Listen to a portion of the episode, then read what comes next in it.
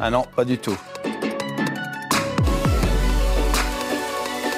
Si on déclarait des films d'amour dans lesquels les peuples fraternisaient ensemble, ça m'étonnerait que la paix reviendrait. Peut-être qu'on aurait dû faire un film d'une heure et demie sur des colombes qui traversent le ciel bleu et tout le monde serait senti assagi.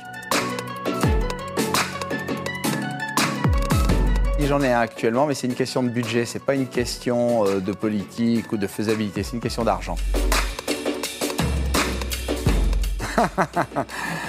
le cinéma devant lequel on s'endort, et c'est un cinéma qui ne nous secoue pas et qui, qui est un, cinéma qui, qui, ne, qui est sans effet et qui est indolore, ce qui n'est pas la fonction même de l'art.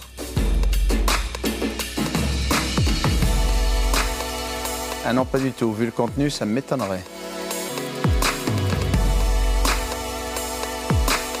C'est formidable que ce type-là se soit battu. Il a fait son film avec très peu d'argent.